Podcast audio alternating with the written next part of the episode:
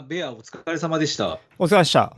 まあ、ちょっと後でお話ししますけど、ちょっと後半、はい。ハプニングが一つ終わりになったようで、そうですね。終わりでしたね。はい。 まあ、一瞬、なんか不調かなと思ったんですけど、不調ではなくて、まあ、ちょっと良かったですけど、なんかいろんな人からこう低体温ではい。不調になってとか寝てるんじゃねえかとか滑落したんじゃないかといろいろご心配をおかけしましたね。はい。そうですね。はい。なんか脱水だったんじゃないかとか、いろいろ、じゃあ、ご情報が出回ってたってことなんですよ。ご情報というか情報が何にもないから そういうふうに想像するしかなかったんじゃないのそうですね。はい。ちょっとあの、ベアのトラッキングサイト、はあいちょ。っと見づらかったですね、あれね。なんかみんなそういう言うね。うん。あちょちょっと見づらかったですね、あれは。うん。なんか時刻で出てきたんで、うんまあ別に言っちゃいいんでしょうけど、こっちが知りたいのはうん。何時間経過とかが知りたかったんで、うんうんまあちょっと計算しなくちゃいけないっていうのはちょっと面倒だったなっていうのはあります。はいはいはいはいはい。うんあまあベアの人に届くかどうかは分からないですけど、そうだね。はい。はい、まあちょっとまだね、いいシステムがあるんじゃないのかなと思います。はい。では、早速今日のゲストをお呼びしたいと思います。えー、36人目のゲストですね。橋本純一 AKAJJ です。はい。よろしくお願いいたします。よろしくお願いします。 JJ さんもお疲れ様でした。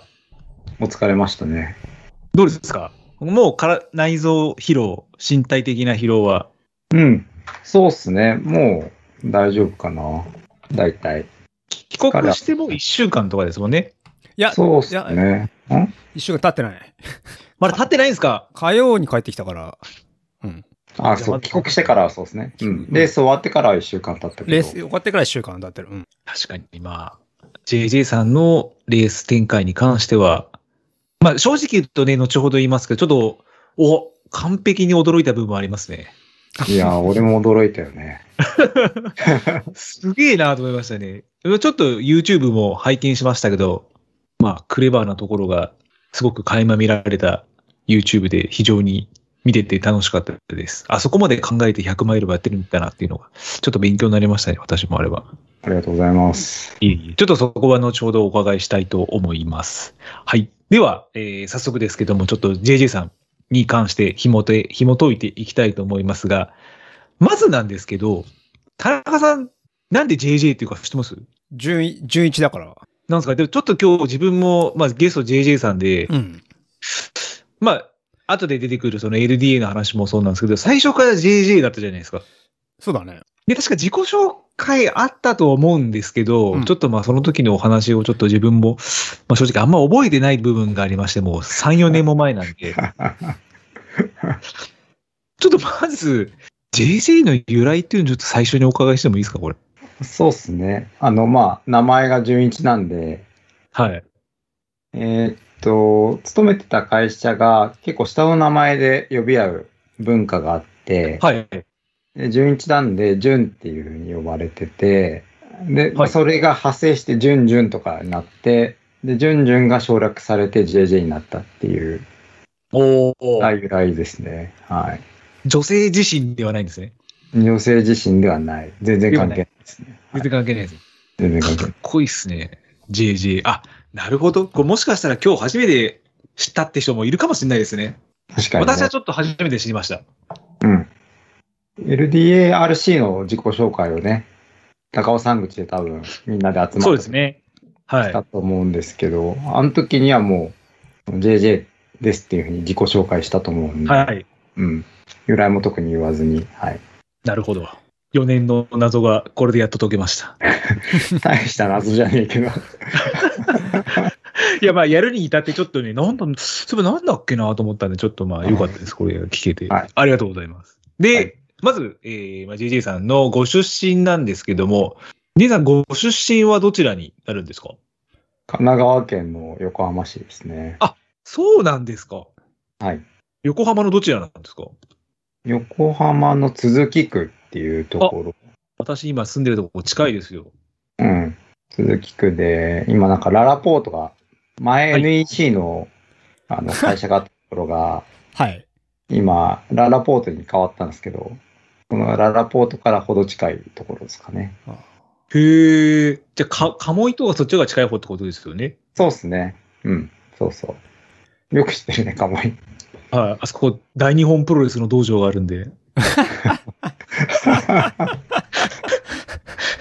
野毛ではなく、野毛ではなく、そこにある、大日本。はい。はい。ヤングライオンではなく、小鹿さんの方がちょっと大日本プロレスがあるんで。 あ、そうなんですね。そうなんですよ。鈴木区だと、今だとあれですよね、センター、北センター、南とかも、あれも鈴木区になりますよね。そうだね。そうだね。だから、横浜線のかもい、はい。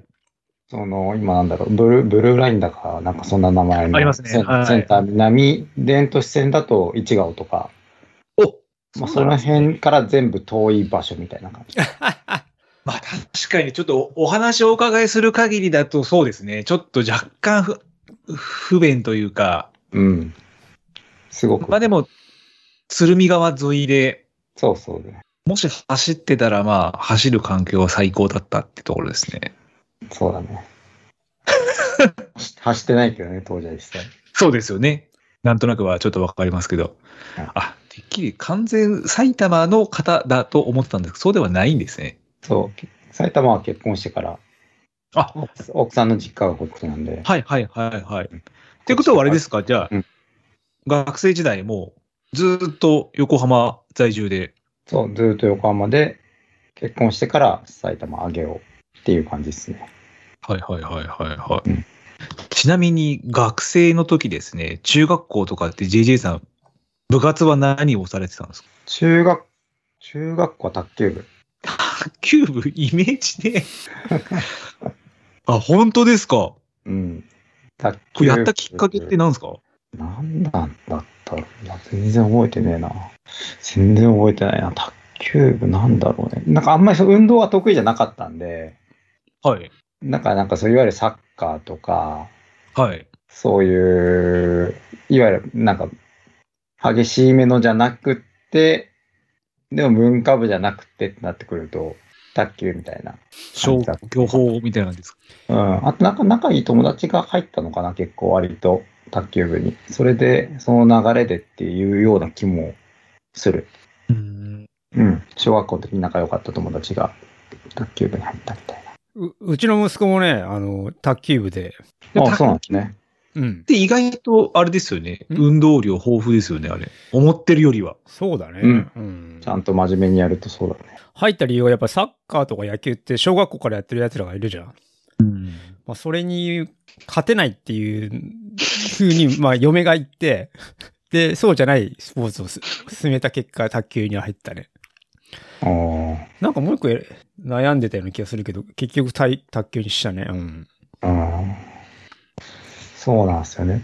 あ小学校の時に水泳はやってて、はい。水泳は割と得意だったんだけど、はい。中学校の水泳部がなんかもうめちゃくちゃきつそうで、なんかうんマスクしながら逆ダッシュさせられたりとか、なんか今考えるとよくわかんない。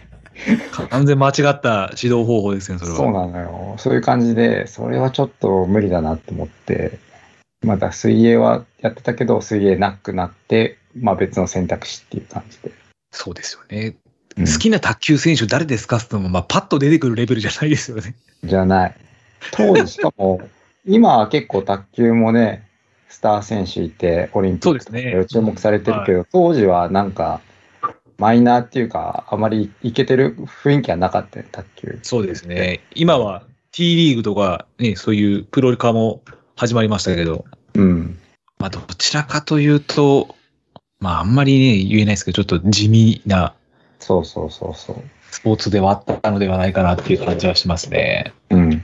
え、これ3年間、じゃあ卓球をやられてたんですかそうっすね。3年間やってたなやってましたね。ちなみに、個人戦、チーム戦、そこら辺の成績っていうのはどうだったんですかいや、もう全然ボロボロっすよ。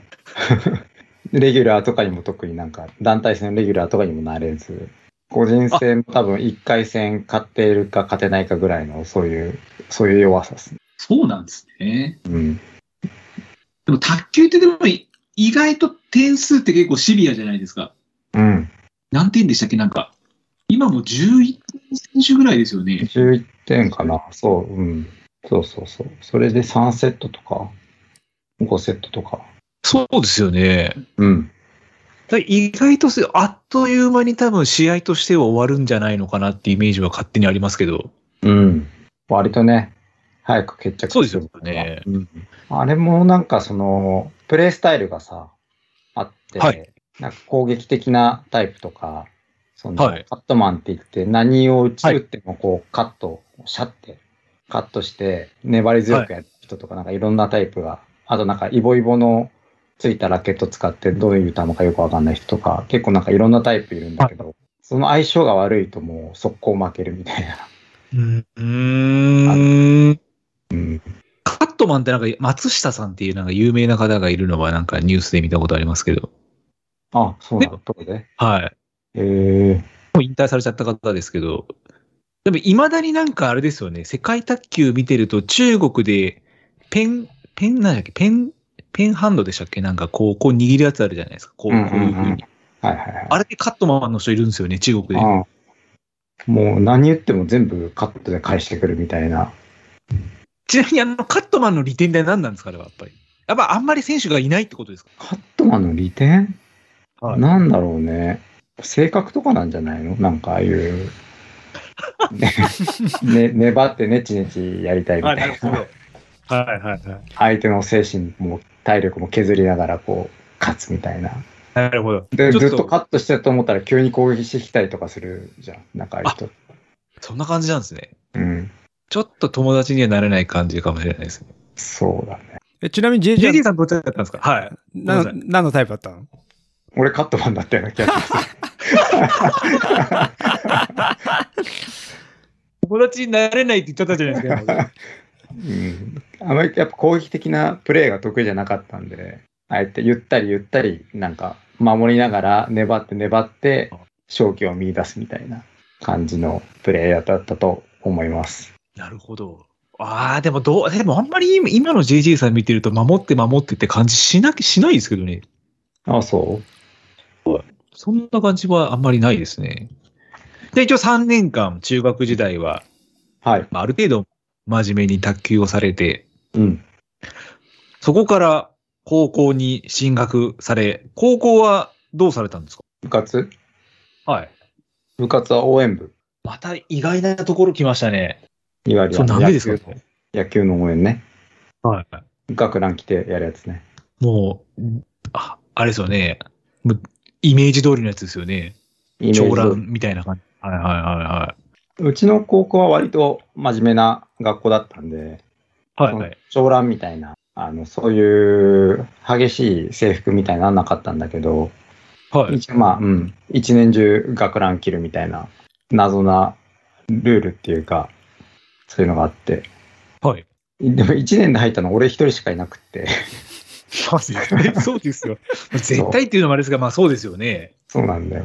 で、3年生がいなくって、はい。 2年生の部員が3人、1年俺一人、はで、2年の女子マネージャーが2人、 い。一マネージャー年ですね。一年の女子マネージャーが4人って いう、あの、部員よりマネージャーの方が多いっていう、謎とハーの。リーうん、なんでそのそのな謎現象が起きたのなんで女子多かったんですかね。ねえまあ野球部応援したいっていう女子多かったんじゃないですか多分。強豪校だったんですか、野球部。いや、全然全然。全然。ベスト、県、県大会で、神奈川県だけど、神奈川県の県大会で、ベスト16まで行けばいい方なんじゃないかな。なんか、やっぱ学校多いから、あ、すごく200何個ありますからね。はい。うんマネ、応援団のマネージャーってちなみに何をするんですか応援団の部員が、あの、グラウンド側で、そのスタンドに向かってさ、こう応援やるじゃん。はい。で、そうすると、その試合の良さわかんないわけよ。背中向けてるから。はい。で、そうするとそのマネージャーが、そのスタンドの上の方で、次はこの、なんか大、大南応援歌とか、あはい何々選手とか、なんかそういったなんかこう、サインを送ってくれたりとか、はい。うん、指示出しをしてくるわけなんですね。指示出しとかしてくれてたね。へあとはまあ、いわゆるなんかいろいろお手伝いとか、部を運営するためのいろいろやってくれたりとか、そんな感じだったような気がする。野球部専属の応援団なんだ。そうなんですよ。じゃあ贅沢な話ですよね。他は応援しないのそうですねしなかったですね。サッカー部とかも来てほしいとか言われましたけど、野球しか行ってなかったですね。あ、来てほしいって言われるんだ。そうですね。へ結局だっうんてその野球の応援で、え。うん。応援部、えっと、ちなんババトントワリング部、うん。吹奏楽部、うんこの3つの部活がうん野球の応援行くんで、うん。は豪華ですよね。豪華だねい。。そうですね。うん確かに。と何統率するのは応援、応援団そうなんですよ。弱小応援部 が。他の部活の何十人もいるのに。ちなみになんで応援団に入ろうと思ったのうーん、そうですね。し新入生歓迎会の時に、各部活の、なんか、勧誘のための発表会みたいなのが、体育祭、うん体あ体育館でやるんですよ。出し物を。その出し物が面白かったんですよね、応援部。それで話気に入ったら、もう、絶対話すマーチみたいな感じでう、ん。 話すマジみたいな感じでもう強制入部みたいな感じでで蓋開けたら俺しかいなかったっていうえ、ちなみに同級生は増えたの増えなかったですあ、増えなかったんだ。はい。で、後輩は後輩もうん。俺実は1年だけやって2年の間辞めたんですよあ、やめたんだ。うん辞めましたあの無理と思ってうん。 え、だって、え、JJ いなくなったら何、な 2, 年確かのいやいや2年の先輩だけ3人になったんですよ一時うんで俺が2年になった時その2年の先輩が3年になってうん。うん。でその3人だけでやっててうんうん。で、えっと、自分が高3になった時に応援部が、いわゆるゼロになるわけじゃないですか。うんう。うんんそしたら、その野球部の友達から、あのーちょっとやっぱりやってほしいみたいな感じで、うん。なって、えっと、3年生は、まあ、結局、その時俺一人なんですけど、俺一人と、うん。 1年生2人入ってくれたのかな、うん。へえ。 ?3 人構成でやったみたいな、そんな感じです。1年と3年の時だけ、その夏の大会の時だけやったっていうような、そんな感じですね。じゃあ、1個下は入らなかったんだ。一個下入らなかったですね。ああんまやりたくないですよね。応援部。ーっていうか、どっちかというとずっとが学ランなんでしょ学ランでしたね。あ応援部ってどういう練習するか知ってますいや知らない。応援部ってうん逆出しとかするんです よ。声出しながら。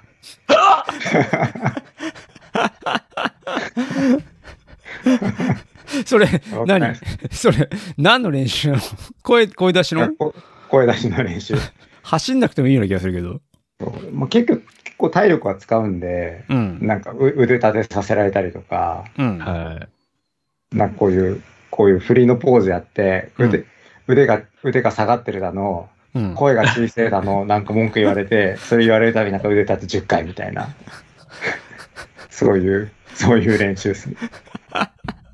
練習メニュー誰が考えてたんだろうね。そうですね。それやっぱ結構代々受け継がれる感じであ。ーで、OB とか来ると、うん。もう超ピリついて、うん。もうビシッみたいな感じになって。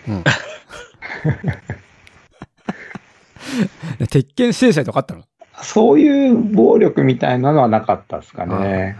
ただなんかもうん。う、なんですか、理不尽なうん。感じはありますよね、やっぱり。まあまあ、理不尽なようなとこだもんね。 い。はまあ、そうですよね。やっぱ応援団、まあ、うちも確か高校応援団ありましたけど、まあ、でも似たような感じでしたね。い。そうだよね。はいうん。無駄に逆ダッシュ確かにしてましたし。うんでもその、さ3年の時に、横浜高校だったっけな、横浜高校だったような気がするんだけど、その対戦校は。い。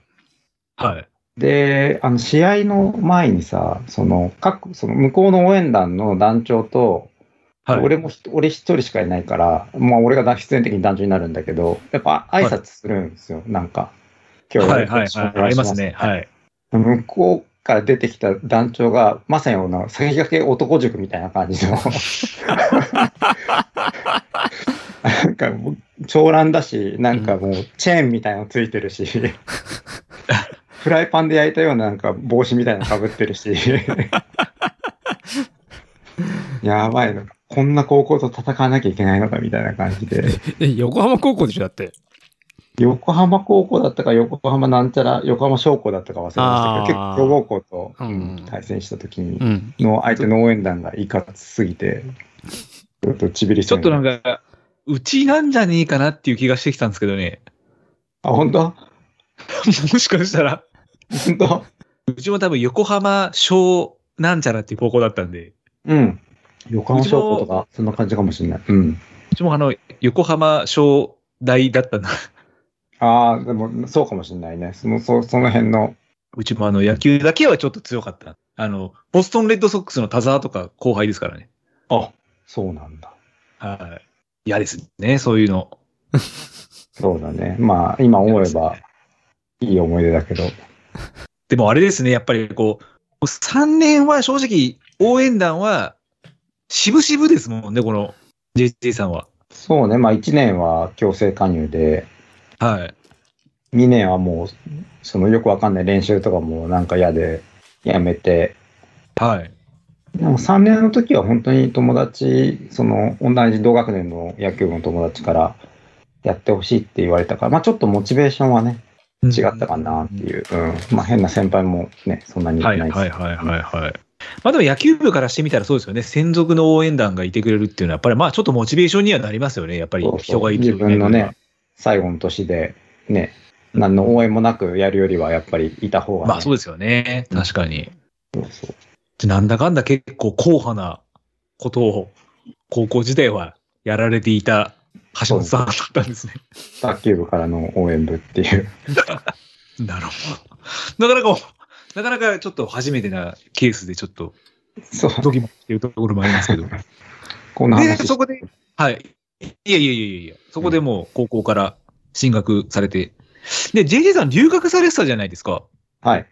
あれは大学に行かれてから留学されてたんですかいや、高校卒業していった感じですね。そうなんですか。うん。で高校を卒業して、すすぐアメリカの高校に、あ、ごめんなさい、アメリカの大学に入学されたってことなんですかそう、アメリカの大学に入学するために、はい。あのーなんだろう、語学学校、大学の中にある語学学校みたいなところにまず入って、それでなんか基礎英語力みたいなのをやって、そこから大学に入ったっていうような流れかな。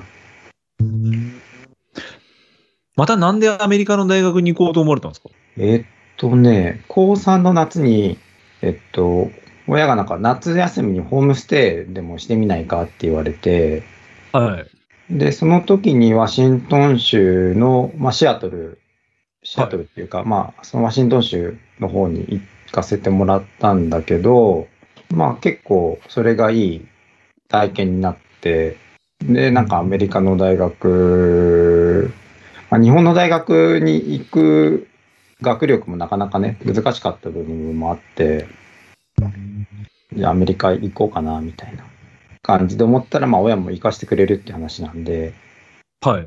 じゃあっていう感じで。うん。これ丸々4年間。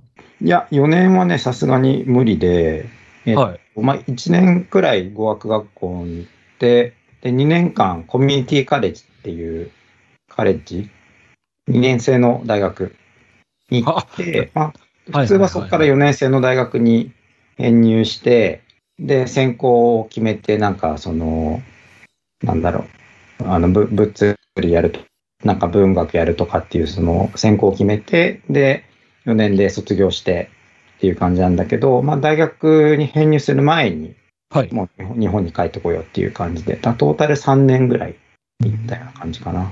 こうアメリカ時代、大学で何を、あれですか、コミュニティカレッジでは何をなんか学ばれてたんですかそうだね。まあ一般的なものとかなんだけど、まあその普通の英語とか数学とか、なんか変わったものを取ったとしたらなんか心心理学とかコンピューターサイエンスとか、あとアートのクラスで陶芸とか、そういったコース取ったりとかしてたかな。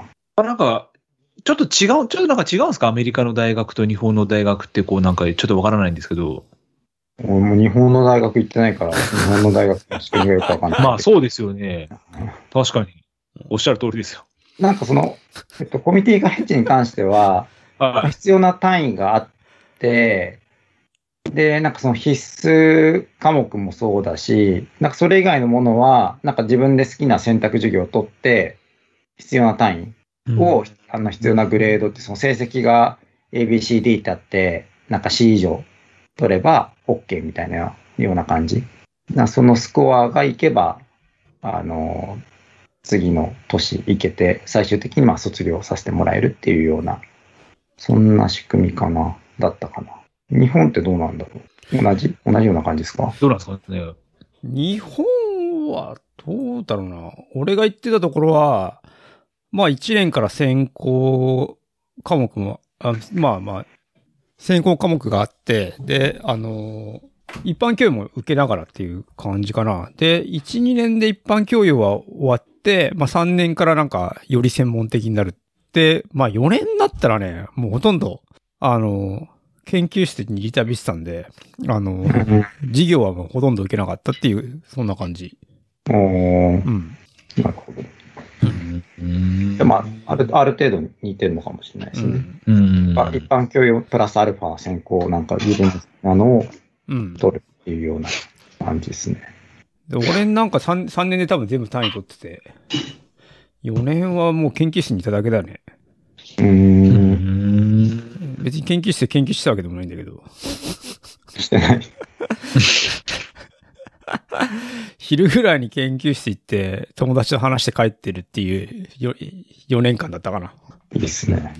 うんなんか、こうやって聞いてると、うんちゃんと勉強してる人が楽しそうですね。だ、いや、いやあどのうなんだろう勉強はしてないよ別いにや、羨ましいなと思ったな。こんな語るエピソード一つもない自分としては。 どうでしたちなみにジェリーさん、この大学3年、えー、アメリカの3年間っていうのは、なんか自分の中でどのようになんかこう変わった点とかってありますかうーん、そうだね。まあ、勉強は本当にほどほどしかやってなくって、向こうにいた間は、その、結構その音音楽で、当時そのメロコアとかはい。結構流行ってたはい。時期で、で、向こうってそのライブが5ドルとかなんだよ。一回安いですね、めちゃくちゃ。安いの。まあ今みたいな円安ってそもそもないし、はい。本当に500円ぐらいで、その西海岸のメロコアバンドのやつ、普通に。はい。日本で言ったら結構有名なバンドとかも5ドルぐらいで見れて、で超メジャーなアーティストで、例えばなんか、ビースティーボーイズとか、あ、はい。ベックとか、グリーンデーとか、その辺でも多分25ドルとか、そんなもん。いやほ本当に安いですね、それは。うんうん。なんで結構そういった音楽のライブとかに結構行きまくってたっていうような感じかな。勉強以外だと。うん。ライブ活動。ライブ活 動ですね、はい。いいですね、やっぱアメリカは。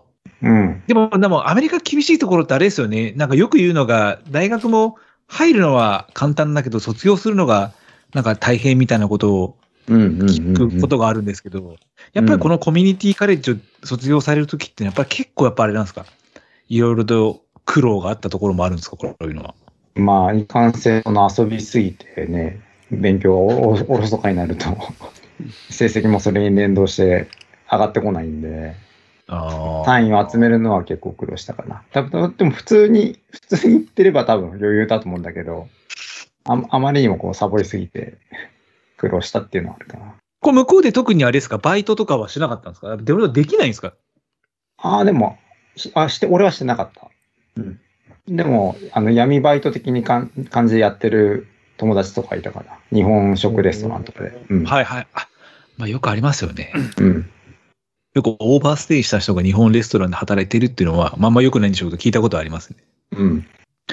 なるほど。で、3年アメリカに入れ、いえ、まあ、コミュニティカレッジで、つ、つまあ、通学という、通、なんていうんですかね、大学に行かれて。はい。で、3年後日本に戻られてきて。はい。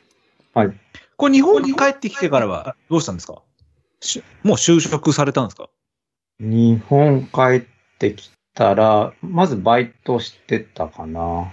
あの、パソコン屋さんでバイトしてたっすね。センター南にある、今でもあるパソコン屋さんで、あ、本当ですか P- PC なんちゃらっていうパソコン屋あさんであ、ありますね。はいはいはい。エブリデイロープライスのパソコン屋さんでバイトしてました。はいはいはいはいはいはいはい。そこの、そのバイト時代は、どんな、 どんな生活されてたんですかバイト以外には、なんかこうバンド活動をされてたか何してたか特になかったんですか バンド活動はしてないね。何してたかな何もしてないかな。本当バイトして、そのバイトの、バイト先の近くに友達に違ったから、はいそ。そいつん家で、レコード聴きながらうだうだするのとバイトするっていうのを繰り返すっていうような、割とこう、ダメな感 じの生活をしたような気がしますね。音楽活動しながらバイトしてっていう。あー音楽、音楽聴く活動だけですね。聴く活動だけして。ある意味、キック版、キック版だったんですね。聞いてましたね。やる方はそやれる。何、 何年ぐらいそんな感じだったんですかまあでも1年、2年ぐらいじゃないかな、多分。1、2年ぐらいだと思います、多分。で、そっから、就職、就職活動っていう、まあ、就職活動なのかな、なんかもう普通の多分日本の大学卒業っていうか、まあその4年生とかでする就職活動をして、就職するみたいな流れからもう完全に外れてたんで、はい。なんか新しいバイトを探すノリで、就職先っていうかなんか新しい仕事を探してて、で、なんかその渋谷の方にある、なんか当時、着メロってわ、着メロってわかるあ、ありますね。はいはいはい。ガラケーに着メロダウンロードできる。はい。着メロをやってる会社にバイトで潜り込んで、でそこからそのまま社員になってっていうような感じで仕事を始めたかな。ちなみにね、その着メ、着メロを作ってたの着メロを作るのは別の作る部隊の人たちが、いいて。てうん自分はそんな企画というか、うん。うん。はい、そういったところをすかで、あとなんか雑用みたいな感じです。昔はなんかさ、携帯でその着メロをなんか自分で打ち込んで作るみたいな感じだったじゃん。うんじゃなくて、はいはその着メロ自体をこうまあ、ダウンロード、ダウンロードできたっけダウンロードできたよね。できましダたウン。ロードできました、できました。あはいっていうのを作ってたって感じか。そういう、そうですね。なんかあの、i モードとかのオフィシャルサイトっていうんですかね、公式サイトうんうんを運営する会社にいて、うん。うん。で、その着メロの打ち込みみたいなうんものをするのはまた別のところがやってて、うん。うっん。ていう、はい、そこと協協業しながらやるっていうような。ね、はい。懐かしいね、着メロ。懐かしいですね。ね、うん。本当に、なんかマンションの一室みたいな。マンションっても高高級高級マンションで、うん。ジャニーズの人とか住んでるようなマンションの、へえ。で、やってて、だから結構その泊まってましたね、その、家帰るのもめんどくさかったんで、うん。風呂、風呂場の浴槽でそのまま寝てたりとか、洗面台、洗面台のところの下で寝てたりとかしながら仕事してましたね。それはやっぱ何音楽関係で興味があったから、そうだったと思いますね。うん。確かに。そうですね。音楽には興味あったんで、うん。うんうん。それでまあ、入ったっていうのもあるかもしれないですね。うーん。うん。そうっすね、着メロ。今で、あ、でも今、今でもあるんですか着メロって、ちなみに。な自いで分しょ万年バイブなんでよくわかんないですけど。今、わかんない。俺も使わないから。でも、あの、打ち込みのものじゃないと思うよね。もう生の、あの、あれですよね生その生のきそう音生のままですよね。うんうんうん。そうなんじゃないかな。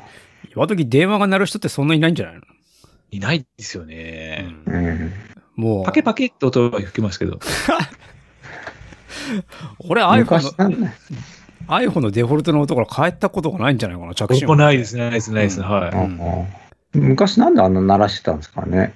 確かに。一種のでもステータスだったんですかいや、わかどうなんだろうな。いや、電話がかかってきたからでしょだって。あああでああ、今みたいに LINE とかそういうのがなくてあー、電話ベースだから。うん。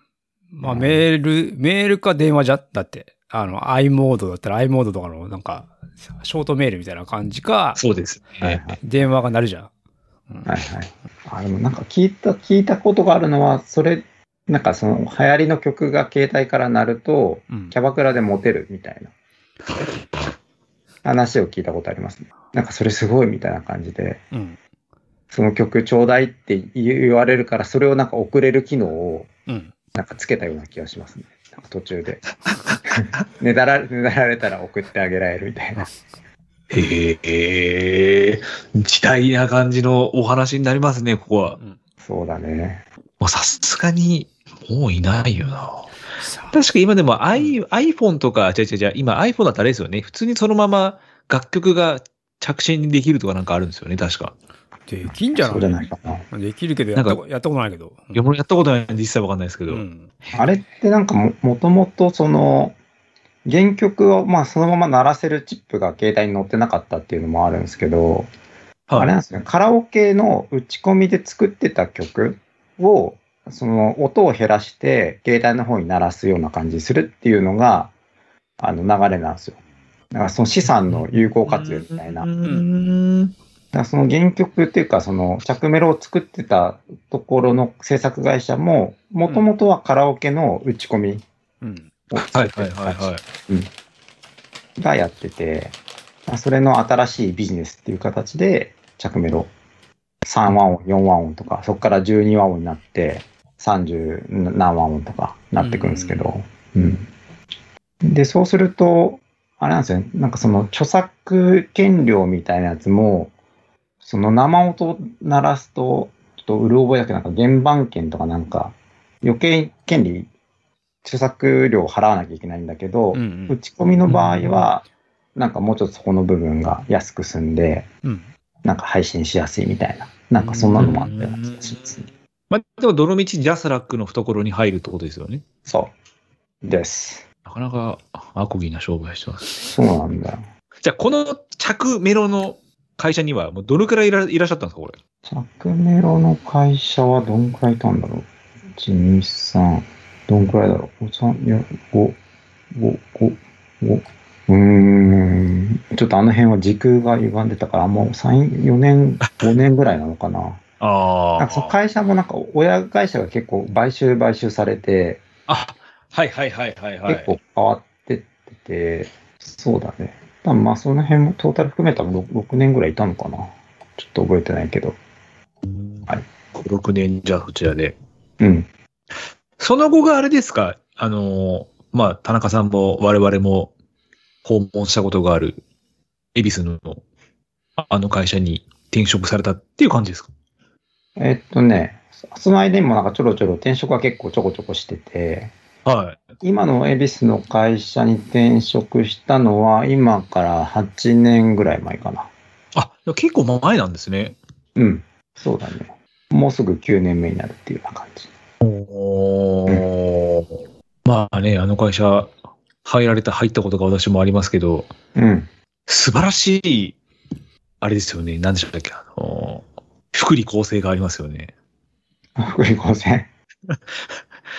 なんかね、夜になったらあビール飲みビール仕事をしていいと。か、うんうんうん。そう、それは今でもある。羨ま羨ましくて仕方なかったです、 あれ。そうだね場所からもまたね、すごいいいところで。うん。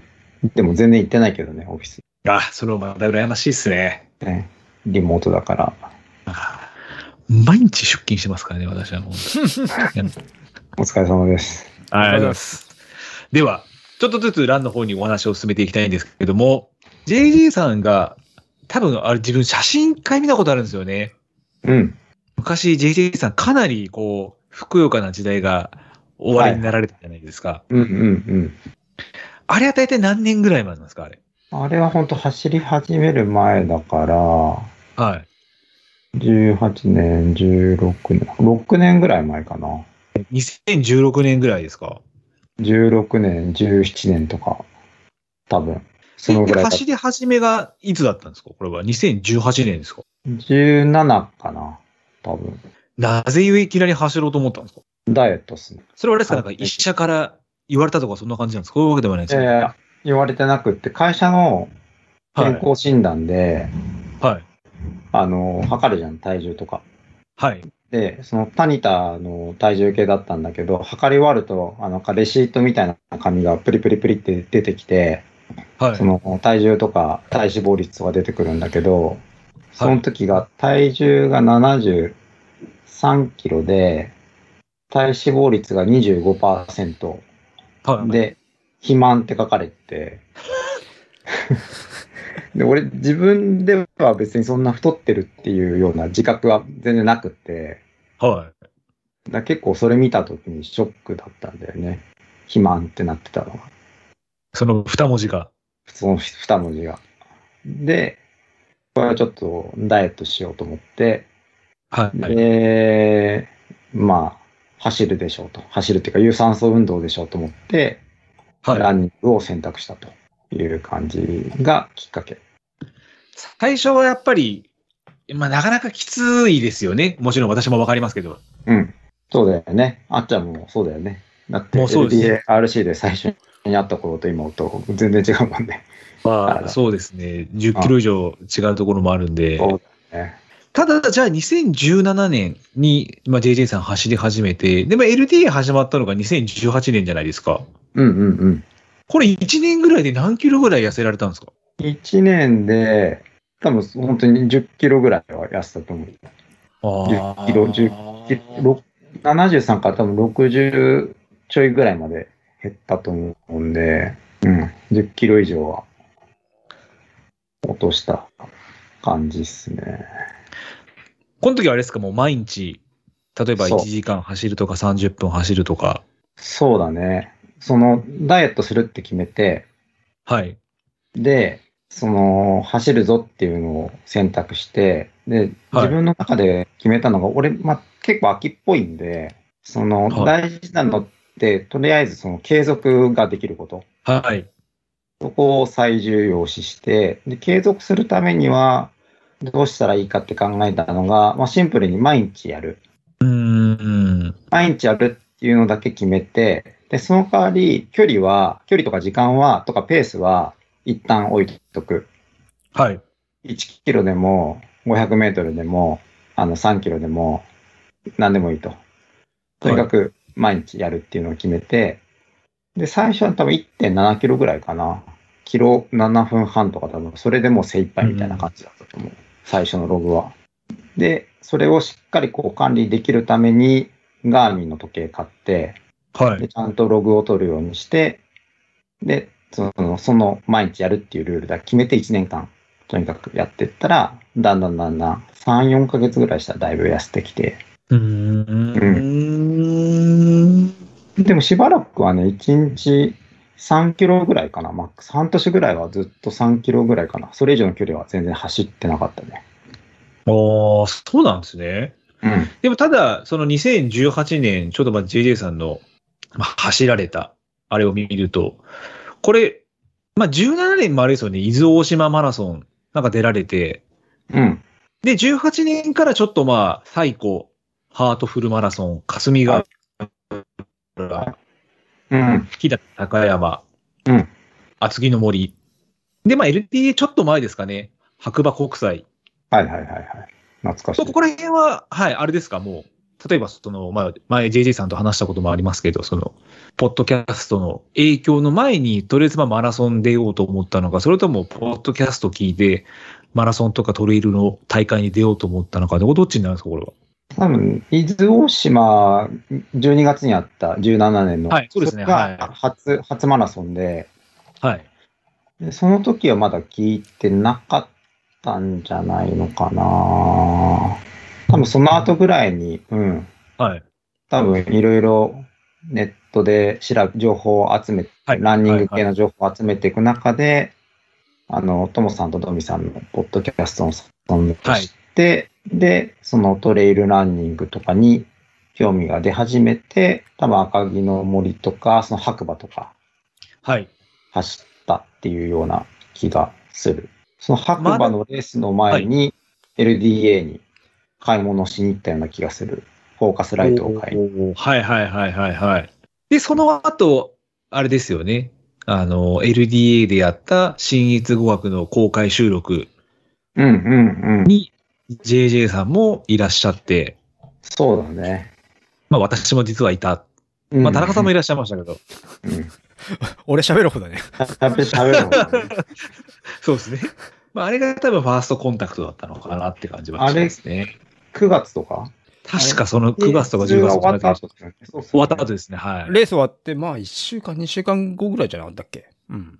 はちょうど LDA が10月から始まったから、その間ぐらいのタイミンい。グ。そうですね。あもうぼ募集は、LDRC の募集はしてたけどし、てましたね。はい。ね、そうだよね。そっかそっか。懐かしいね。で、ここからが、そうですね、まあ、LDARC に入られたきっかけっていうところもちょっと、まあ、JC さんも私も一応、まあ、第0期、1期、どっちなんですかね、これは。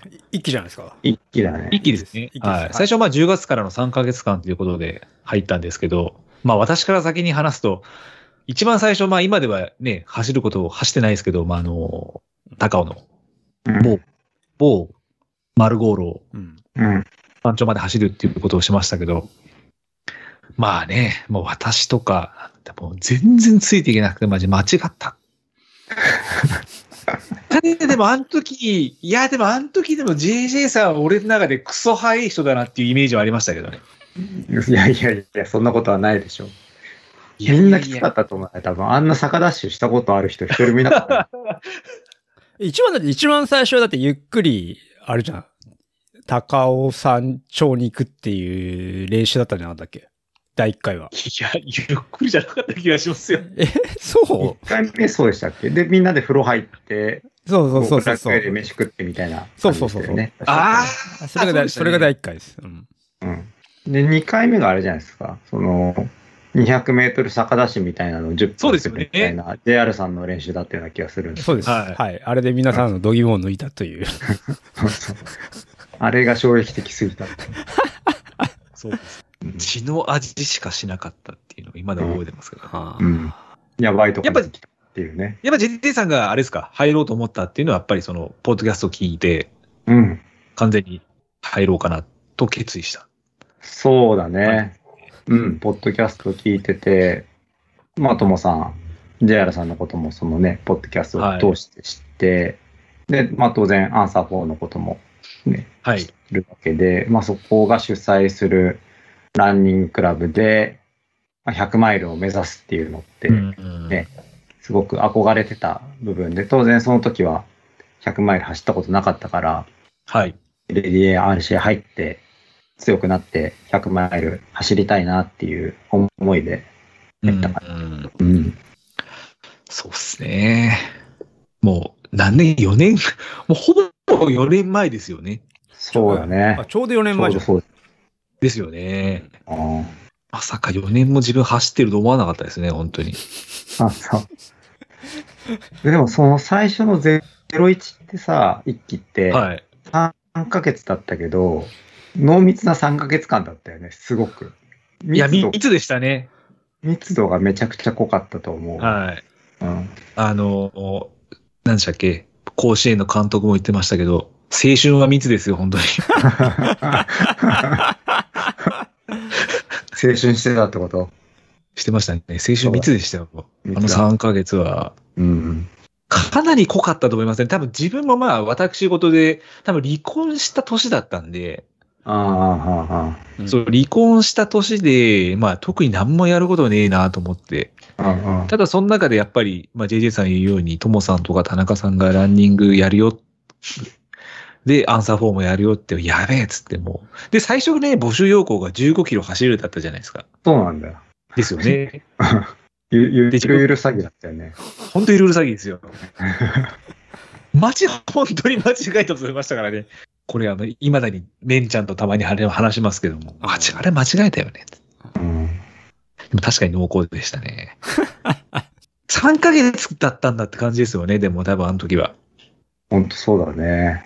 だって、その年末に天狗24体そうでです締ねめ、はい締めっていうか、そういう感じだったけど、それまで多分週末連って多分3回ぐらいしかやってなくって、で、大体天狗のコースをに行ってたような気がするけど、なんかもっといろいろやってたような気がするもんね。なんかそうですね。うん。だからみんな多分その卒業に向けて、すげえ天狗に息巻いてたじゃないですか。うんうん。まあ、夜、自分と JJ さんと、あとスコットとか、みんなさんで夜行きましたよね。 行った。行ってたわ。懐かしいね。はい。あっ変ちゃ化ん攻略するためにっつって。かかとのなんか肉が癒着してるみたいな話して。そうそうそうそう。アキレス腱が癒着してるっていう癒。着してるしてた。どうでしたか、田中さん、あの頃。一番最初。まあ、ある意味多分田中さんたちもちょっと手探りとは言わないでしょうけど、はいはい。ちょっとこう、一番最初、まあ3ヶ月っていう短い中で、うん。あれやるこれやるで、まあ多分人のスキルも全然違うと思うんで、うん。その三最初の一期の3ヶ月っていうのはこれどんな感じだったんですか、これは。あれ、あの時あれだよね。永田くんもコーチだったんだよね。そうですね。はい。そうですね、はい。長さんも、はい。あれ、どういうフォーメーションだってたの俺、ともさんが必ず行って、俺と永田くんが交互にそうですね、出てくるみはたいな、い。そそんな感じだったよね。週末練俺一回ぐらいしか行って、あ、週末練は一回ぐらいしか行ってなかったんじゃないのかうん。な。うん。まあ、あのー一応コンセプトが強くなりたいっていう話だったんで、うん。はい。なんで、うん。 まあ、強くなるなら逆ダッシュでしょっていう。お出ししてたな。まあ、なんだろう。まあトレ、トレランって基本ね、上りが一番長いからさ。まあ、そこうのん、そこの苦手意識がなくなるとだいぶ強くなれるんじゃないかなっていうのは、僕の中にやっぱ、まあ、僕まあ、冠城さんの考え方なんだけど、あるんで、まあ、その、その話もしてましたねうん。当時。登りだぞと。そうですね。うんあの頃多分、平地って走ったことほぼないと思うんですよ。ないよ、ないよ。ないですよね。階段か坂かしかなかったですよね。そう。階段が坂。で、その階段も、あの、はずだ山のあの階段じゃないですか。うん。地獄みたいな階段でしたよね。そう。今でもあれ、あれをやってるからね。あ、そうですね。うん。うんい。やー、懐かしいなと思いますけど。まあまあ、でも、みんな真面目についてきてくれたと思うけどね。うん。うん。まあ、あ若干そうですね。うん、若干に荒れすぎた感はあるけど、まあまあでも、結果良かったんじゃないですかね。うんうんうん。なんだかんだ確かにみんな、ほぼ、全員、来てたイメージがありますね。そうだね。うん。そうだね。そのは、その後2期につながって辞めるやつは、まあね、ほとんどいなかったからね。うん。そうですね。あの、うん。名前出していくかはないですけど元気してるんですかね石石坂さんって方、元気してらっしゃいますかねいやーちょっと僕もね、連絡取れてなくて、申し訳ないんだけど。うんかわいいし。たまにスストラバ上がってくるんで、まあ、元気でいることを僕はちょっと願って、はうんい。元気連絡ください。 はい。そうだね。うん。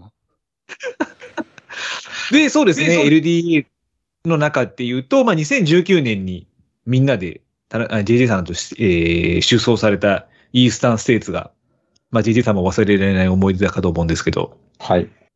これがですね、まあ、ちょっと自分、ちょっと記憶にあるんですけど、みんなが楽しそうにですね、うん。ホテルでこう、ホテルなんていうんですか、あの、こう、ああ、あの、ビデオ電話した時そうそうです。でもああもうバリバリ俺、普通に仕事した時なんですよ。そうだね。あの、ホテルにあった、なんなんだろう、ラウンジっていうラか、ウンオジープンラウンジ、みたいなとこですよねうん、そうそう、そこでビール飲みながら、あっちゃんに電話しようぜっつって、Facebook メッセンジャーのビデオ通話でかかけまくって、 なんだと思ってかけたらもうこっちはすげえスーツでみんな楽しそうにだらーっとして明日レースだよみたいな感じで。いやーでもジェリーさんあれが初100マイルそうっすね、レースでは、そですよね。うん。どうでしたこのイースタンステーツっていうのは多分まあ JJ さんも忘れられない思い出だと思うんですけども。う。まあ、そうね。そのやっぱり、100マイル走ってみたいって思ったのが、はそ。のハンドレッドマイルズ、ハンドレッドタイムスを聞いて、はいまあ、トモさんがね、走ってきて、すごい楽しそうにしてた思い出ばかりのアメリカの100マイルを、はい。まあ、やっと自分も走れるっていうね、機会が得られたんで、うん。うん、うん。すごいワクワクしてたよね、やっぱり。絶対いや完なんか走してバックルもですらよう。ね。はいうんはいはいはい。こコース自体は結構みんな声を揃えて言ってたのが高尾高尾と言ってたんですけど、うん。高尾。まあ、高尾っぽいコースだったんですかこのイースタンステー完ジ全のにレース。高尾だね。うん。ちょちょっとスケールアップした高尾って感じ。あのー、なんだろう。ずっと森の中なんだよね。あ、そうなんですか。うん。ずっと森の中で開けた眺望、今回のそのベアみたいに開けた景色は一切なくって、ずっと森の中で、まあそれもあって、高尾感がより増した感じかな。一応タイムとしては35時間22分うん。で、まあ、ほぼみんなで一緒にこう一列になってゴールしたっていうのが、うん。写真で見たことありますけど、うん。やっぱあれですか、えー、まあ、我々が100、100で聞いてたうん。アメリカのレースのような感じでしたが、やっぱりイースタンステーツも。そうだね。やっぱりボランティアの人たくさんいて、はい。で各エイドもすごい盛り上げてくれるし、はい。うん。で、まあ、そのエイドに着くと、水入れるかとか、なんかササポート必要なことはないかとか、毎回声かけてくれて、で、そのエイドステーションも本当に家族ぐるみでね、あの、ボランティア来てて、ちっちゃい子供もいれば、おじいちゃん、おばあちゃんもいるし、本当に幅広い人がやってくれてて、まあそれもすごいなと思ったし、あとは、その時はサポートしてくれた、あの、アレックスとか、ベルナルドさんとか、いろいろな人たちもいて、その人たちもめっちゃ優しかったし、うん。まあ、コースはタコだったんだけど、やっぱりそれを、なんだろう、うん運営してる人たちっていうか、うん。サポートしてくれる人たちがすごく経験したことがないような感じだったんで、うん、すうん。ごくいいなと思って、うん、強烈に残ってるね、印象に。おぜひ走ってもらいたいよね、機会があれば。イースタンステそれーはツねイースタンをですかイースタンでなくてもいいと思 うけど、アメリアメリカを。アメリカのアメリカをとかですね。 100マイル。うん。あ確かに。えー、楽しそうなイメージはありましたね。あのビデオからも伝わりましたけど。何人ぐらいであれ行ったんだっけイースタンステーツって。 10人ぐらいで行きましたね。 10人ぐらいだよ。うんうん。で、行って、イースタンステーツ走って、なんか野球観戦とかもしてたよね。してましたね。あそうっすね。そう、トモさんたちがツアー組んでくれて、着いてすぐはアメリカンバーベキュー、その、うん。ツアー組んでくれた人の家行って、庭でバーベキュー、バーベキューのプロみたいな人が来て、バーベキューやって、で、まあ移動してアパラチアントレイル見たりとか、ブルワリー巡って、で、スタート地点のシェアハウスの方に移動して、で、走って、走り終わって、また戻ってくるときに、ショッピングモールとか、うんメジャーリーグ、うん。見たりとか、あとはワシントン DC のなんかツアーみたいな感じでなんかボート乗ってうん。観光したりとかはい満喫しましたね。あれ、ちなみにワシ、あれ、な何州になるのイースタンって。ワシントン DC ですね。ワシントン。あ、レースはペンシルベニアですねペ。ンシルバニア。うんあーナショナルズの試合見てましたよね、確か。そうそうそう。マックス・シャーザーっていうのが有名な人が当時いたんですけど、今はちょっとロサンゼルス・ドジャースに移籍しちゃったんですけ ど。なんか日系の選手いたような気がするんだよな、ナショナル。あ、本当ですかうん。いたいた。鈴木だっけあ鈴木だっけカート鈴木かもしれないですね。あ、そうそうそう。キャッチャーで、はい。よく知ってるね。あの、大谷君の女房をやってますね、カート鈴木は。あ、そうなん、エンゼルスなの今。はい。エンゼルスの、はい。えまあやっぱりトレイルより詳しいんですよ、こっちの。えー。 生き生きとしてる表情が。そうですよ 暗くないです。ほら、ほら。ちなみに、な、な、なんであっちゃん行かなかったの自分ですかえーっとですね、あん時確か仕事の休みが都合つかなかったんですよね。ああ、まあ、そういうことね。あーまあ、そうだよね。はい。ちょうど、なんだっけな、お盆、いや、違うな、なんかで確か行けなかった気がするんですよね。めちゃめちでゃおぼちょっと、あの、うん。旅費も若干ちょっといいお値段だったんで、そうだね。ううんどうしようかなっていうのはありましたね。そうだね。 ちょうどお盆のくらいだったからね。めちゃめちゃお盆だよね、あれね。同盆だったんで、一番多分高高い時期というか、あれそうだね飛行機は高かった。うですよね。んうん飛行機はなんかあれですよね、ストックが、ウェポン、ウェポンみたいなことなんかありましたよね。そうだよ。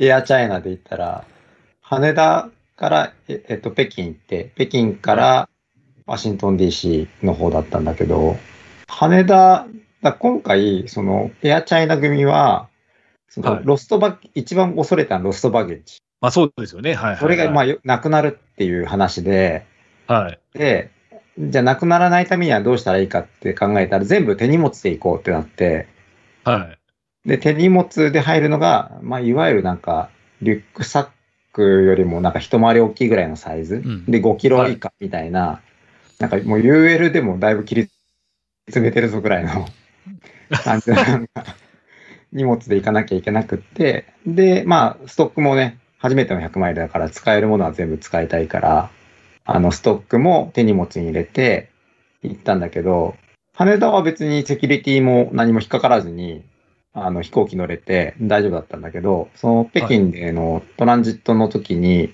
そのセキュリティチェックで、あの、見事に引っかかって、みんな。 で、なんか荷物全部出されて、で、ストックだけ没収されて、一旦預かるから。もしまた帰りに、あの、預け荷物だったら、あの、大丈夫だから、あの、取り来いみたいな感じで言わ れて。でもそれも中国だから、あんまりわかんないっていうのがよくわかんなくて、はい。あの、スマホ使いながら、こう、打ち込んでもらって、なんとかした。なん、なんとかなんなかったんだけど、うん。そういった事件があったね。それ没収されたままで終わっちゃったんですかいや、帰りにピックアップしたよ。あ、ピックアップしたんですね。はいはいはいはいはい。それも、あやだいぶ不安はあったんだけどね。一回、なんか、空港の外を出なきゃいけなくって。はい。で、それで、それを受け取って、またチェックインしてっていうような感じにしなきゃいけなかったんだけど、はい。それでまたなんか入ってこれるかどうかよくわかんないかったからさ。はい。いはい。一旦俺一人で行ったんだけど、はよかった。うん。け結果的には大大丈夫だったんだけど、まあ大丈夫じゃなかったんだけど、厳密に言うと。なん かね、そのストックを、えっと、回収しました。で、はい生身なのよ。で、それをもう一回預け荷物にしなきゃいけないよね。い。はい。うん、で、その生身のストックだとバラバラになっちゃうから、なんかこう、ぐるぐるにこうして、なんかパッキングしろみたいな感じになって、はい。で、俺身一つで出てきてるから、そのパッキングするものなんて何も持ってないわけよ。はい。で、何も持ってなくって、で、持ってないみたいな。したら、なんかその、お金払えば、そのなんかテープ貸してやるとか、なんかちょっとこう、フルームやって貸してやるみたいな感じで言われたんだけど、。はいで、も持ってないわけ、その中国のお金なんてさ。元、元ってことですよね。うん、持ってないわけ。で、昔、その、上海に出張行った時に、えっと、アリペイだか WeChat ペイにチャージしてあったお金が、数百円だかなんかあったんだけど、はい。それでいいかっつったら、足りないけど、もういいよ、それで、みたいな感じで。で、なけなしのその、数百円だけなんか払って、で、くるくるにしてもらって預けたっていうのがあったから。まあ、どうでもいい話なんだけど。じゃあえ中華航空機に塗るときは、ストックはぐるぐる巻きにすれば OK だってことなんですかねとりあえず。まあ、何空港でも、あの、預け荷物にすれば大丈夫。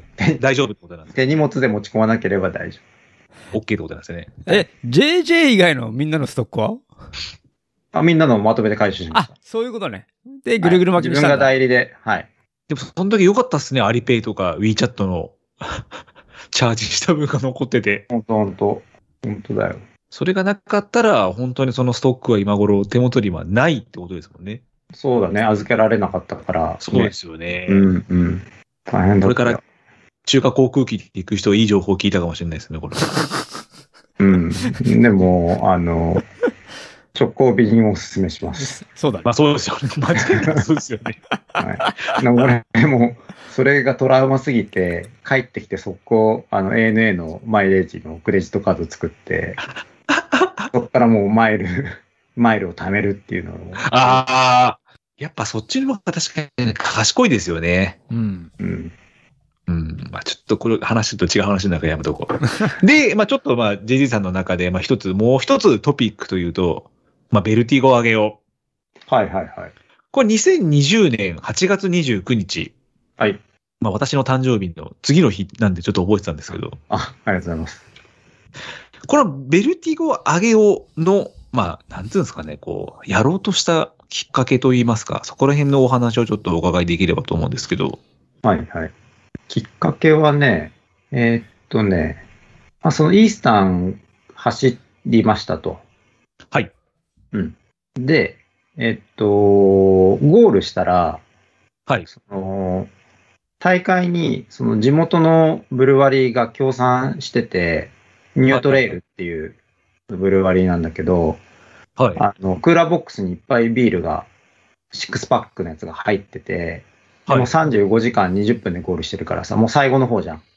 あはいビールがもう結構余ってて、もう好きなだけ持ってっていいぞみたいな感じになってて、うーん。で、ゴールしてから、その湖のほとりがゴールで、芝生が広がってる公園のところで、まあみんなでビール飲みながら、ああでもない、こうでもないみたいな感じで話してたんだけど、まあそんな35時間も走ってきて、ビールね、飲むのってなかなか経験することもないし、はい。雰囲気もすごく良かった。うん。、で、あとはまあ LDA に、R、LDRC で練習するじゃん。はそいの。坂ダッシュするじゃん。散々坂走らされて、で、走らされる。 LDA, LDA 戻って、で、はい LDA ビール売ってるじゃないはい。で、みんなでこうビール飲みながら、こうワイワイ話す。はい。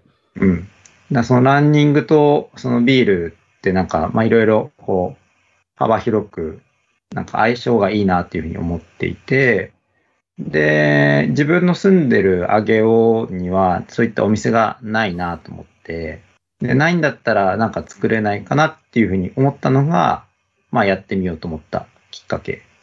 うん。だから最初は、その実店舗っていうか、はそういい。った形でやりたいなと思ってたんだけど、まあ、調べてみると、まあ、それなりにお金もかかるし、うん何よりもその、お酒売るのって主犯免許っていうのを取らなきゃいけなくて、そうですね。はい。でその実店舗で売る主犯免許って一般種類のあの販売免許っていうやつで、ちょっと取るのにハードルが高いのよ。あ、そうなんですね。はうい。んはい。主はい。犯の経験が3年以上、または会社の経営をしたことがあるの、会社の経営を3年以上したことがあるっていうのがあ、条件あ、なかでなかは確かに高いですね。はいはいうはい。んなってきて、まあ、俺はそういった経験がなかったんで、はい。で通販で売る免許はそういった、あのー縛りがないくて取りやすいんで、じゃあ、自分がやりたい形とはちょっと違うけど、まあ、一旦一歩踏み出すっていう意味では、オオンラインストアでもいいかなっていうところで、で、まずはその通販でやるっていう感じで始めた。始めたってことなんですね。うんうんすねまあでもあれですよね、そのベルティゴ上げを上げ、やれ、やられる前にも、多分、ジジさんとなんか自分スロープショップの話しましたよね。うんうんうん。してたような気がする。ですよね。うんうんで、。スロープショップに行かれたりとか、あとうんうはん、戸越のドリフに行かれたりして、うんうん。そうそうそう。なんかそこら辺でいろいろと情報収集されてて、うん、そう、まさに。で、その中でやっぱりそういう、その主犯免許の、まあちょっとハードルの高さがうん、出てきてしまったっていう感じなんですね。そうだね。でも確かにいざ実際に始めてみると、まあ自分もオープンの記念イベント参加させてもらいましたけど、うん、まあ JJ さんの思惑どう、思惑というとあれかもしれないですけど、やっぱり考え通りなところは、今もやっぱり繋がってるのかなっていう気はしますね。そうそこらだ辺ね。どうですかやってみて今。うん、もう2年経ちましたけど。 2年経ったね。いや、やって本当に良かったなと思ってて、はい。で、やっぱりこう、買ってくれる人が、やっぱりトレイルランナーの人多いし、あとはなんかその、登山とか、ハイキングする人とか、なんかじ自転車やる人とか、はい。結構そのアウトドアを、アウトドア、アウトドアが好きな人たちが結構買ってくれてるような印象はあって、まあそういった人たちが、まあ自分へのご褒美とか、まあ走った後に飲むとか、はい。あそういった形でそれぞれ楽しんでくれてるような気はしていて、うん。あその辺はなんか、まあ実店舗がなくって直接人と人との触れ合いみたいなものは生み出せてはないんだけれども、なんかそういったところに少しはなんか関われてていいなとう思っんてます。はい。そうなんですよ。ちょっと田中さんあの、まあうん、我ながらの私の話になってしまうんですけど、はいはいまあ、うちのうん。あの、まあ、妻がはい。 TDT 走って、ではいその時のペーサーをした、まあ、もっこりさんって、堀口さんっていう方、はい。してます。はい。今、はい、もっこりさんに、のうちのが、ビールをベルティガー用で買ってはい。送ったんですよ。はいはい。うんうん。ただ、堀口さんもその、ビールを手元について、なんかその、いいグラスで飲みたい。うんうん。っていうのがあったみたいで、で、なんか堀口さんとその JJ さんで、なんかあれなんですよね、そのグラスのお話をされて、うん。うん。だからなんかそういう自分の身近なところでもなんかそういうふうになんか繋がっていくっていうのが、うんなんかそこら辺でやっぱり JJ さんのその始められた発想は、ちょっと最近ね、一番最初とは発想が違っちゃいましたけど、うんうんで、やっぱりだんだんだんだんそこら辺っていうのが草の的に動いていて、うんうんなんかそこら辺のコミュニティっていうのはやっぱすごい素敵だなっていうのは感じるところは、そういう話を直に聞くとなんかちょっと、自分のお店やってるわけではないですけど、 あ、なんかいいなっていう気はしますね、それあは。あ、あざっす。なかなかまあ、大人になってからそういうことできることって、まあ、なかなかないですよね。うん、うん、うん。なんかいろいろと、 うん。はい。その、中にも、例えば水木さんありき、うん、うん。水木さん、そうそう、田中さんありきって、まあ、田中道場のあれとして、つながりも出てくと思いますし、うん、うん。この前もでもあれですよね、ナミネムさんと、アキラさんと、なんかどこかに行かれてましたし、あ、昨日ねあ、昨日ね。。うん。昨日ですよね。うん多分そこら辺も多分あれ、なんかそういうつながりからっていう感じなんですよね。でも JJ さんからしてみたら。そうね、ビールっていう、うん。そうまあ、ですトよねレイルランニングだけじゃなくって、さらにビールが合わさって、うん。よりこう、親密になれるような感じはあるよね、やっぱり。うん。一応昨日、そのナミネム君が、そのなんだっけ、T- あ TDM だっけ DDM、はい。 ?TDM ってはいいう、あの、ブル東ワ海リ市場。うん東海市場にある、その、ああれ、10日市場なんですかそうそうへえ。で、そこになんか JJ を連れてきたいっていう話で、まあ、だったらじゃあ、えー打ち上げしますかみたいな感じで俺も誘われて、まあ、や山田さんもね、わわさわさ知ったという、うんまあ、あの辺に住んでる。で、まあ、集まって、まあ、ランは1時間半ぐらいだけど飲みはもっと長かったっていう。めちゃくちゃ長かった。めちゃめちゃ長かったそれ、東海市場はあれ、それもやっぱりマイクロブリュワリーな、そこで作られてるんですか、それは。そうそう。そう。 そこで作ってる。うんへえ。なんかいいですね。ビールが紡ぐ仲間っていうのは、仲間の横のつながりっていうのは。うん。ちょちょっとまあでもあれですよね。若干まあ、ツイッターでも JJ さんおっしゃってましたけど、やっぱりちょっとコロナ禍で、はい多分ちょっと辛い、厳しいところも終わりになったかと思うんですけども、うんうん。今後っていうのはどういうふうにやっ考えていらっしゃいますかこのベルティゴ、アゲオの発展系というところは。そうね。ま、まずは継続をするっていうところかなって思ってて、なんかすごくこうしたいみたいなのを掲げると、ちょっといろいろ無理しなきゃいけないとか、うんうん。っていうのがありそうで、まあ、マイペースにやるぞみたいな。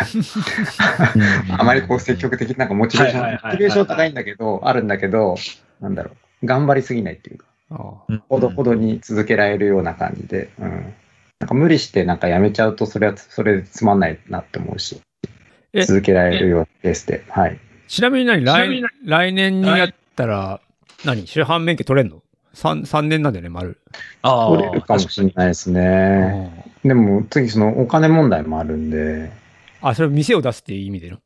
店をす。出そうとするあとす、あまあそうだよね。そこまでやるかどうかなんか別のことするのかって、まだそこら辺も選択肢はいろいろあると思うんで、うんうんまあ、今の形は無理なくちょうどいいなっていう気はしてます、今のところは。はいはいはいあはい。あ。家賃だって、は家賃払える感じがしないですもん、今。仮に。すごい売れたとしても。へえはい、結構売らないと家賃払えないんで、うん。はい。だから本当にドドリフとかすごいと思いますね。うん。うん。まあ、あれ、場所も戸越で、駅前ですから、まあまあまあ、いいお値段はしそうな気はしますよね、確かに。うん、うん。うん。でまあまあ、ゆくゆくはでもやっぱり、GT さんの理想のお店にしていき、まあ、酒、酒場じゃないですけど、こう。うん。なんかそうね。なんかそのコミュニティ、コミュニティな気がする。なんかまあそのサッカー場をやりたいっていうよりは、なんかその人がね、うん。うん、場所みたいなところをやりたいのかなっていう気はするうんか。な。うん。そうだね。ですね。ちょ、ちょっとまだこうこういうイメージはね、湧ききってはいい。はいはいはいはい。うんまあ、長期的に考えてっていうところなんですね、そこは。うん。そう。なんか、流れが来るかもしれないんで、流れはいが来るはいかはいはい。そうですね。いつどう来るかわからないですからね、本当に。そうそうそう。どこ危どぶこめが、そうそう。危ぶめも道話ですから。そうね。この人たちが密室となり、この人たちが密室となる。迷わず行けよってことですよ。そうね。いや、わかるじゃん。いやありがとう。まあ、ちょっとずつ またランの話に戻していきたいなと思うんですけど、まあ、このね、この後ちょっとベアのお話もあるんですけど、で、まあ、JD さん今年御嶽はいはい。出られたじゃないですか。うん。この御嶽は、ベアとは一切関係なく出られた大会だったんですかこれともベアに続く大会ではあったんですかベアに続く大会。おおなるほど。うんで、まあちょっと今この場でこの話を出すかあれなんですけど、まあ JG さん、LDARC をちょっと一回今回卒業という形で、はい。あの、まあ卒業した形になられて、で、今うん田中さんのオンラインコーチをはい。受けられて、そこの最終地点がベア100ってそうそう。そうです。ことだったんですよね。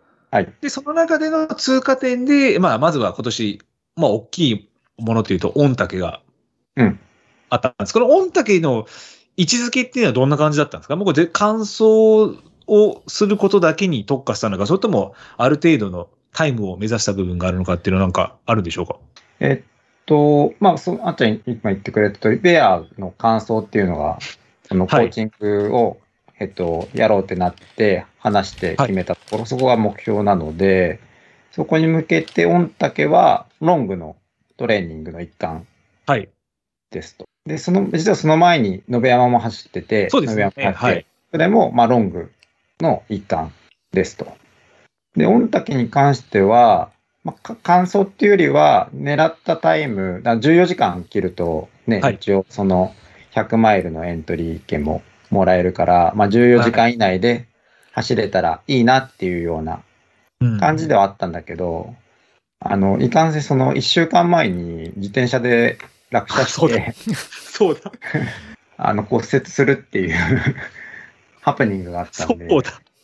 うん、な実際は、まあ、走れるか走れないか、ちょっとなんか微妙な感じだったんだけど、はい。あのまあ、なんとか走れなくもなさそうな感じだったんで、し出走したんだけど、まあ、タイムは、まあ、うまくいけば14時間切れればいいし、まあ、でもはい無理はしたくないんで、ベアがあるんで、まあ、なりで、でも完走はしようっていうような感じで走ったうん流れですかね。うんで、タイム的に言うと、まああまり、まあ15時間34分4分だ、えー、47秒と、うんうん。タイム的にはあんまり無理せず、無理せず。もう、とりあえずまあ、まあ、乾燥しようかなっていう感じで。うん。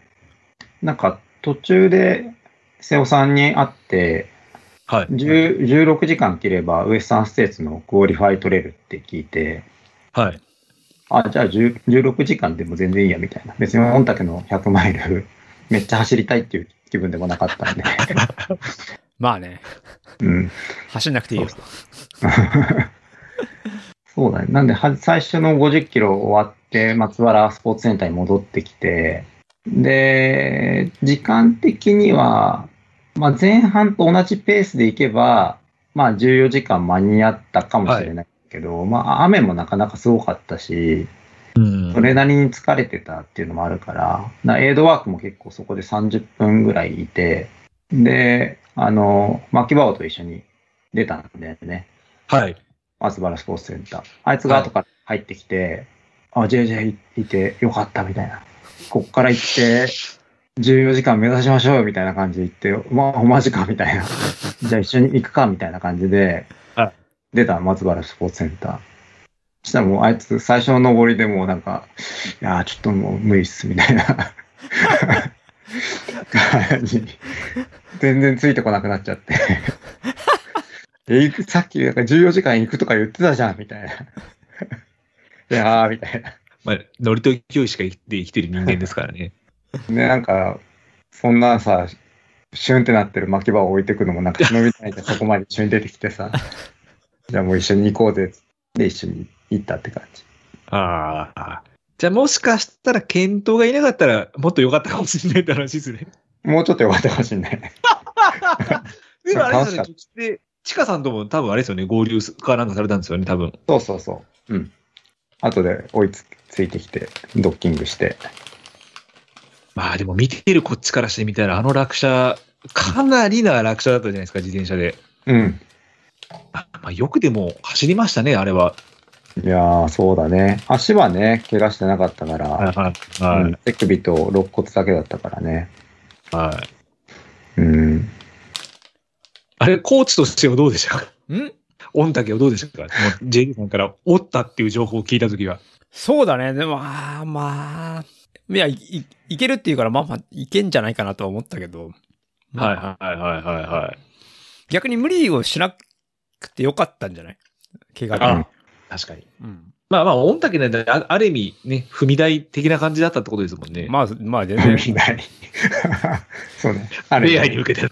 ベアに向けてそうだね。ベアに向けてはそうだ。下手にそこで頑張っちゃうより別に全然良かったんじゃ ないそうですよね。目標、うん目的が違うからね。うん。うん。うんそうそうそう。またレースのあれも違いますし、で、かつ、ウエスタンステーツのクールファイも取ったんであれば、そうだね。ううんもう来年エントリーできるってことですもんね、GJ さんも。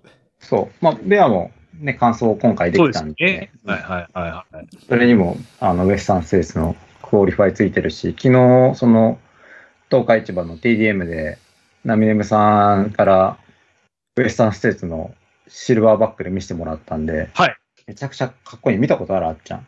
ウエスタンス自テー分ツ。シルバーはないんですよ。あの、アキラさんに、あのー、20、何でしたっけ ?5 時間、はい30時間までしたっけえーっと、まあ、だからあれだよ。24時間以上、30以上のやつですまよあまあね。うんはい。うんちょっとでも、あお花、あれもかっこいいんですけど、またなんか違うんですよね、シルバーバックルは。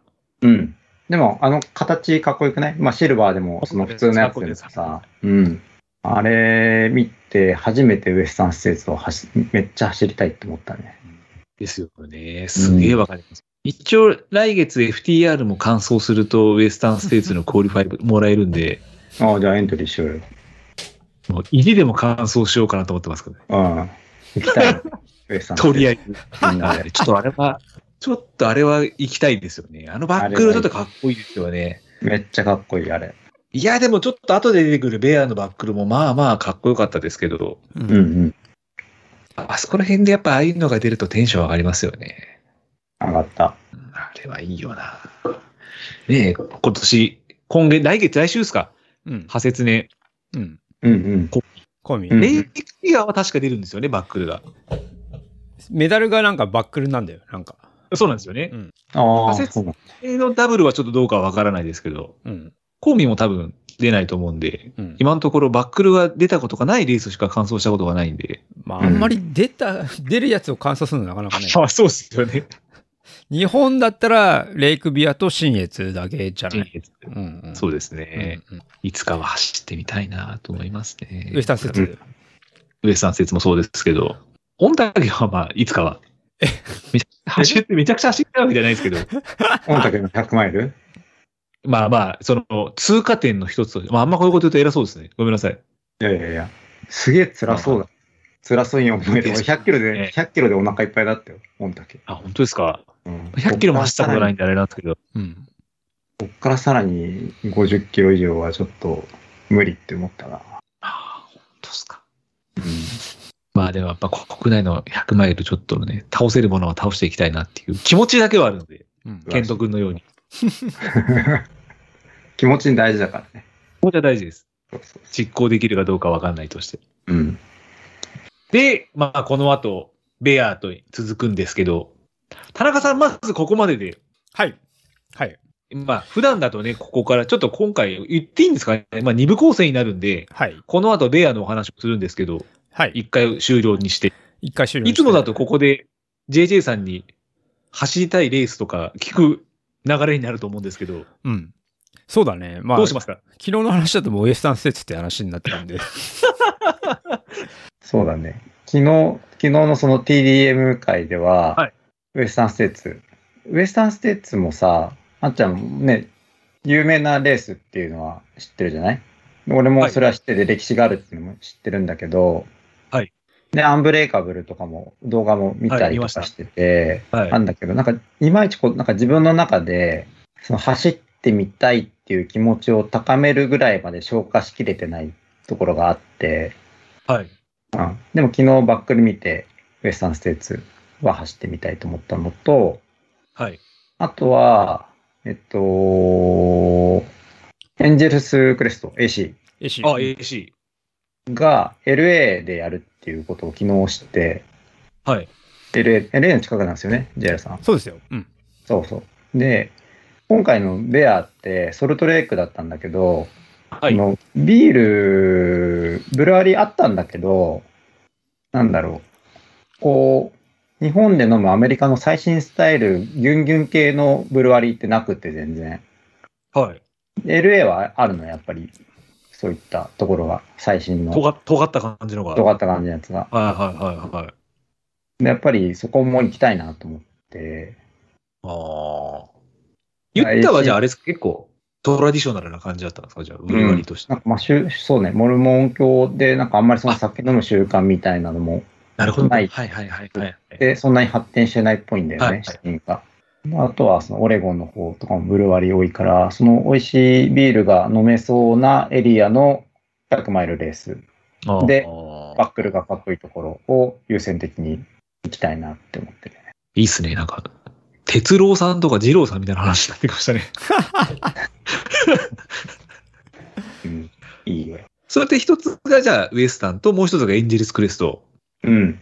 あとは、マウンテンレイクスとか、うん。ああ、はいはいはいはい、はい。あとは、その、留学してたワシントン州で、トモさんも走ってるオーカスアイランド。あ、オーカス。うん。はいはいはい。この前、レースありましたよね。オーカスアイランド。あれ50系ね。うん。 50系、はい。うん。なんか、2月ぐらいが多分あれで100マイルかな。うん。うんうん。なるほど。エンジェルスクレストってもう田中さん7位。あ、俺走ったことない。あ、俺はカスケード、カスあ、ケードカクレススト。ケートクレストか、あれは。それは、うん、ワシントン州かな。もうジェイさん、大変ですね、来年以降も。そうなんだよ。マイル頑張って貯めないと。そうですね。うん。まずは、じゃあ、ウエスタンステーツを、まあ、応募し続けて、うん。当選を目指して、で、それの合間合間に、エンジェルスクレストやオーカスアイランドとかを。まあ、結構、じゃあ、に西海岸のレースを思いで埋めていくような感じですか、じゃあ、今のところは。そうっすね。あと、東もなんかありましたね。ババーモントでしたっけ、バーモント。うん。うん、はい。バーモント走ると、ニューヨークのブルワリーも巡れるんで、うーんう。ん。だからその、そこを100マイル走りつつ、東海岸のトップブルワリーを巡る旅がしたいね。楽しそうな感じですね。いやいや、あっちゃんも行こうよ。行こうよ。行ってみたいマでイルす貯めようよ。ちょっと楽天カードからそう 穴に買いますよね、自分。生活費の、生活費のすべてをマイルねかマイルに、はい、そうですね。払えば結構貯まるんで。 2年に1回ぐらい行けんじそゃこないたまにですよね。うん。生きてちなみに、あの、日本でなんか走りたいレースってデータありますかすげえスケールが急にちょっと島国になっちゃいますけど。日本で走ってみたいですか。例えば ITJ って結構連続して出られてるじゃないですか。ああ、多は分いお。仕事からかなんだと思うんですけど。うんうんうん。そうだね。 ITJ はやっぱり ITJ はちょっうん、す好き好き。うん。ITJ はそうだね。日本国内だとその距離はあんまりこだわってないかな。なんか100マイルに出たいとかっていうのはそんなになくてはい。えーその ITJ、その土地柄がなんか面白そうな、地形が面白そうなところとか、あとは、ちょっとわかんない、結構、小江戸江戸 200K も一回走っそうですね。はい。あれも面白かったっちゃ面白かったんだよね。でも200だと長いから、お大江戸だけでもいいかもしれないなって最近ちょっと思ってんだけど、都内を夜中走るのってなかなかはないいからはいはいはいタイはプい。の県民からすると。そうだね。あとなんかあるかな。あとは、またなんか、ペーサーとかもね、たまにさせてもらったりとかするから、はいそういった依頼とかあれば、なんか、それで、新越走ったりとかね、また近江走ったりとか、できるぐらいでも結構十分かな。3位の国は、あの、応援に行きます。あ走りたいとは思わないんだけど。えそうなんですかうん。み見て楽しみ、見て楽しみたい。いやー、いい大会でしたよ、サイの国。あうーちょっと見に行って気持ちを高めるわ。まずは高める。え、JJ 見に行ったことあるサイの国。応援に。一回あります。あ、あのるスんコだットが出てた時に、あーはいはいはいはいはい。はい。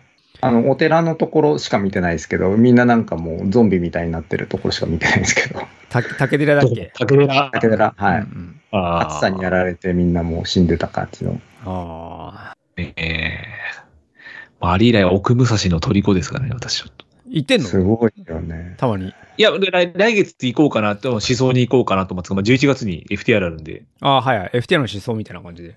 はい、はい。うんあっちゃん来るんだったら、よ曜日が合えば一緒に走ろうよ。そうですね。ちょっとあそこら辺、コース難解なんで、 うん。